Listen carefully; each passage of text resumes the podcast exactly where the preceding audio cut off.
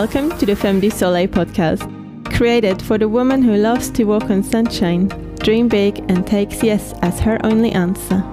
My name is Sabrina Weber. I'm your host, business and lifestyle coach for the visionary, fellow big dreamer and palm tree enthusiast.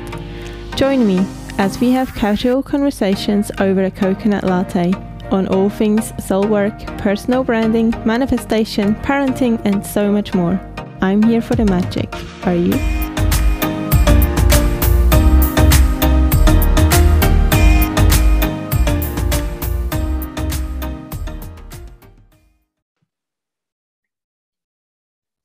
Hey babes, I am here with my coffee ready and so excited to speak with today's guest, Lauren Harkness. She is a luxury jewelry designer based in New York and co-founder of the Tantra Institute. Lauren, thank you so much for being here. Thank you so much for having me. I am just thrilled to be joining you today, and I love that we're all the way across the world from each other, but we can still connect. I know, isn't that? It's one of my favorite things about this podcast. Like, everyone's like in a completely different place, and it's so fun. I love it. I love it too. Before anything, tell everyone where you are right now, what you're doing. Oh, I'm laying on top of a biomat, which is infrared heated gemstones, and it's so relaxing. So do I. On the other end, I'm in my office, home office, which is gorgeous, but it's so freaking hot. Like, it's 30 degrees or something. Wow, so you're in summer right now. Yeah, we're in winter. Summer, exactly. I'm like so hot and yeah, so ready to go to the beach soon. But so before anything beach related, I obviously want to speak with you about all your goodness, your gorgeous jewelry. And what I'm most curious about as I was looking, you know, through your work and sort of thinking about what we want to talk about, I'm very interested to hear how Tantra, and we can go into this later, influences your jewelry making. What a great question. I love doing podcasts because I get asked these things that are so thought-provoking, because, you know, as a person who just does it, sometimes it's, we're not necessarily conscious of how they do connect, yeah, but they do, totally. You know? Yeah, that's how it is. It is how it is. It is how it is. Okay. So for me, Tantra is really about kind of communion with polarity inside of you, from earth to spirit, from masculine and feminine, light and shadow. And it's kind of, for me, it's about collapsing the polarities and being a yes to the oneness of life that includes the full spectrum, from pain and sadness to ecstasy. And so that kind of inner union is a part of how I create, the listening to the impulse and the urge from my feminine side inside of what would I love to make, and then taking action with my masculine side to produce it. Mm-hmm. And that kind of, flow of life has always been so joyous for me. So it happens in my Tantra work, it happens when I teach, and it happens definitely in jewelry making, of kind of feeling the urge inside to make and then doing so. So I will set myself up with all my, you know, colored gemstones and the metal I'm going to use for the day and my torch. And there's kind of a ritual around even sitting down at my desk, because I usually will make myself my favorite cup of tea or coffee. And, you know, I'm wearing something that feels good on my body. And then I sit down to create, and there's kind of an anticipation of what's going to happen, because I feel like it informs me. Whatever wants to be created comes through me, and I get the urge and the impulse to make it. But it's often like this kind of cosmic dance between, I would say, you know, that which is greater than me and me, because, you know, I couldn't sit down with all those materials and conceive of something before I make it. Like, I'm not that kind of creator. it kind of unfolds in the process of it. And sometimes I look at what I've made and I'm like, wow, I did not expect that, but it's beautiful. Yeah. Isn't it Picasso that said, you know, it starts with something and it ends up being something else? Yeah. Yeah. I love that. Yeah. I love that too. I love what you just said. And I want to kind of circle back to this real quick, you know, this whole idea of dressing for the job. You know, I often talk about how the clothing we wear or the scene we set, you know, influences what happens around us. And I love that you just said, you know, you make a point of wearing a beautiful, whatever, robe or dress or whatever it might be, that activates that feminine energy, that creative energy in you before you even sit down for your work. And that then that energy translates into what you're creating. And that is so much more powerful and intentional and beautiful than if you would just roll out of bed in your PJs and sit down and make yourself create something, right? It's this sort of complete different vibe. And I'm really enjoying that. I love that. So cool. Yeah, thank you. Thank you. And it's funny because sometimes I do have to sit down and make things like in production. Yeah. But there's still a joy to that too. Totally. I mean, sometimes a bit of pressure won't hurt. Yeah. Yeah. And I love how, you know, I love how your jewelry is really created with that, or correct me if I'm wrong, but it sounds to me like it's created with that purpose of what should we call it? Like it's sort of, it looks to me like it's meant to enhance that inner power in a woman. Like if I'm wearing it, I activate a certain feeling inside of me. Is that, would you confirm that? Wow. I love that you got that from just seeing it. It's completely a part of my mission statement. And oh my God. Yes. I got it. I got you, girl. I love it. Yes. It might, for me, it's jewelry as power symbols. And because I would notice when I first started making, I was selling my jewelry at this Portland Saturday Market, which is like the largest outdoor artisan market in the country. Mm-hmm. And every week, you know, I would get to know my customers over time and they become collectors. And it was so fun to have this kind of personal relationship with the woman that I was adorning.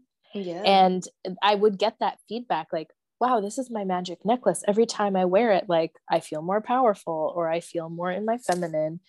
And it makes sense to me because, you know, energy, metal holds energy, and the intention of the artist behind an artisan piece you can feel in the product, at least I can. And that's my intention when I sit down to make, is that this bless the woman who wears it. Like it's almost like each piece has its own mama, you know? Mm. And so they find each other and that's a part of the joy, is feeling like a woman who feels like, oh, this is mine, you know, this is for me. That's so cool. It's mm-hmm. Yeah, it's like you get to create it, and then you almost have this anticipation or excitement of, oh my God, who is it going to be for, you know? Totally. Cool. Yeah. Yeah. In the early days, it would be interesting. Like maybe I'd make a custom necklace or just a one of a kind. And sometimes it would take almost up to a year to sell. And sometimes it would sell right away. Mm-hmm. And when that piece sold, it was always that a woman felt like this was meant for her. And so I was okay to wait, you know, because yeah. I knew that it was meant for somebody and she just had to find it. Wow. I love that so much. So I just said to you before we hit record, that, you know, I have, at least in my world here in New Zealand, I feel like Tantra, you know, obviously it's around, and I love that it's, by the way, 11:11 right now. People talk about it, but no one seems to really know what it actually means or what it really is. Or yeah, I'd just love for you to bring your version or your spiel on what it is and why it's a part of your life and how it's influencing not just your jewelry, but everything you do. Also an amazing question. Thank you. Oh, wow. Well, I kind of discovered Tantra kind of serendipitously because I was searching, you know, a few years prior to discovering it, I was searching for ways to open up sexually. And I was coming from a need because I couldn't orgasm with partners and I just felt broken around relating. And so I found another practice first, which I practiced for about 3 or 4 years. And then my boyfriend at the time had taken a Tantra class and I took it with him. And I gave my first session, which is kind of a hands-on healing session to help clear trauma. And the person's body just kind of started to cry. And my body somehow just took over and knew what to do. Like, it was like I wasn't thinking. I was kind of a vehicle for what I felt like was God energy or like spiritual energy that was guiding me in how to support a person in having a cathartic release and an awakening. Mm-hmm. And so when that happened, it was like a light bulb flipped for me because I knew there was like a bigger part of my purpose that I hadn't found yet. At that point, I was a jewelry designer and I was curious about my own sexuality. And I had kind of been practicing this other modality for a while. And it was amazing to me how much my life did open up from doing that. So I discovered it on accident, but when it clicked, I knew that I was meant to do this. Like, it felt instantaneously like I was given this gift of something that I was meant to bring into the world. And so I started practicing and having private clients. And then my boyfriend at the time was also studying with me. And we were invited by our teacher to lead a community class here in New York after he had been in the city to teach. And so slowly but surely we started having monthly events and it just took off. And we started teaching all around the world and sharing this work with other people. We have 18 different facilitators with the Tantra Institute. And our mission is to become better lovers, and not only in the bedroom, but in your entire life. And what does it mean to deeply, authentically connect with other people and life? So I discovered, anyway, I could talk forever, but. No, go on. I just love what you just said, you know, this intention of becoming better lovers, but not just, on all the levels. Mm-hmm. Yeah, thank you. And we take it through the vehicle of our bodies. So for me, it's an embodiment practice that uses breath, sound, and movement combined with that sexual energy that lives at the base of the spine, which you may have heard of if you do Kundalini yoga or are familiar with the theory of Kundalini, mm-hmm. but that we learn how to ride the waves of energy in our body, this aliveness that can heal by clearing trauma. And it can also awaken like the special gifts that you have to bring to the world. And for everyone that's different, but I feel like that lives in the chakra system in the body, and we can be conscious and mindful and, you know, choose to create this deeper connection with life from the tantric principles. So cool. And, you know, especially as women, I mean, I can't speak for men because I'm not a man, so I don't know, but I feel for women, we tend to hold so much trauma and stuck emotion and just stuff in our womb area, in our, mm-hmm. you know, in that, excuse my voice, in that sacral part of our body, mm-hmm. which often isn't really acknowledged or explored or let alone set free, right? Yeah, completely. I think for so many women and men included, like, compartmentalize their sexuality and it's not really an integrated part of their life because there's shame or taboo or confusion. And so anything that is not integrated kind of becomes shadow or becomes problematic. And when we do have, you know, buried emotions or maybe, you know, wounds from the past that haven't been felt and moved, you know, it can kind of stagnate your life force around creativity and sexuality and relationship. Absolutely. Mm-hmm. So what would your advice be, or what would you say to someone who is listening and who can really acknowledge that within herself, like, you know, that there is work to be done? Where and how would you even begin? That's a great question. So because of the advent of this global pandemic, I've moved a lot of my education online. And so there are several classes that someone could explore. We have a co-ed class called Intro to Sexual Ecstasy. And then I have an 8-week series that runs several times a year called Erotic Sovereignty. And the next one's about to start March 6th. I do have several free previews coming up. And all of those can be found on our website at tantrany.com. And that's spelled tantrany.com. So those two classes would be a good place to start. And then if you have access in your area to a Dhaka or a Dakini, someone who does Tantra healing sessions, that also can be a way to work one-on-one with a practitioner. I work in the New York area, and there are people all over the world who practice this kind of sacred art of healing. Beautiful. Would you say it's definitely... like, do you have to do it with someone, or is it enough to explore your online courses? I think it's totally, I think people are amazingly empowered as their own healers. Mm-hmm. So, and that's what Erotic Sovereignty is about, actually, is like taking these healing tools and doing them as a solo practice so that you become the source of your sensual liveness in your life, and you can direct it into different parts of your life, and you can experience turn on and pleasure and what it feels like to be alive, you know, not dependent on any relationship, but your relationship with yourself. Yeah. And I love that intention, that it's not necessarily something we do for our partner, although of course beneficial, but it's so much more important to do it for ourselves, right? For our own. Absolutely. What are the positive side effects?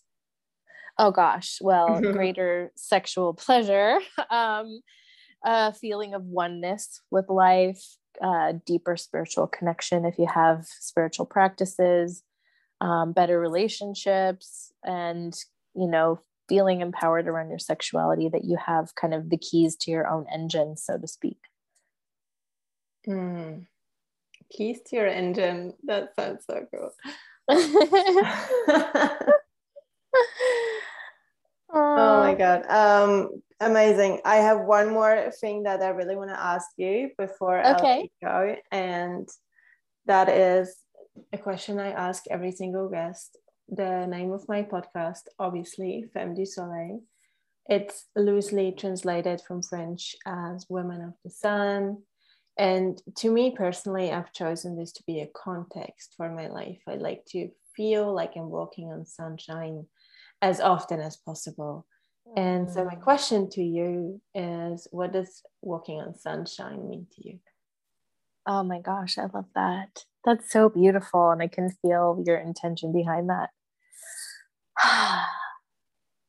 Well, I guess the first thing that popped to my mind was this sacred trip I took to Egypt a couple of years ago with my partner. And the guide was talking to us about the sun god Ra and how the Egyptians worshiped the sun as it rose in the morning. And I feel like the sun to me is this very masculine principle that supports my sacred feminine and feeling good and being full of life. So I feel like the sunshine brings life. The sunshine brings nourishment to the earth and to us. And I love, like, I am a sun baby too. Like I live at the beach, and to feel the sun on my skin is such a wonderful feeling. So that's what it means to me. Thank you. And Egypt, oh my goodness, a whole other conversation. Oh my gosh, yes. we have many conversations we could have. I know. I feel like we need to do a day-long podcast. I love it. So cool. Well, thank you so much for painting that picture for us as well. I love what you just said about the sun and having that potent energy around it. It's really beautiful. So last thing, you've already mentioned your website, which I will link in the description. Is there anything else you want to invite people to check out, or can they follow you somewhere? Yeah, I have an Instagram, which is at Sensual Alchemistress. And then I also, you know, we have our website and we have 18 facilitators. We have a whole institute. So please do check it out and go exploring down the path of Tantra. Yes. Amazing. Well, thank you so much, Lauren, for being here and sharing. Thank you so much, Sabrina. Life. You're so welcome. Can't wait to hear it. So, talk to you soon. Bye for now. Bye. Did you enjoy this episode? If yes, please share it with your friends and tag me on Instagram at I am Sabrina Weber.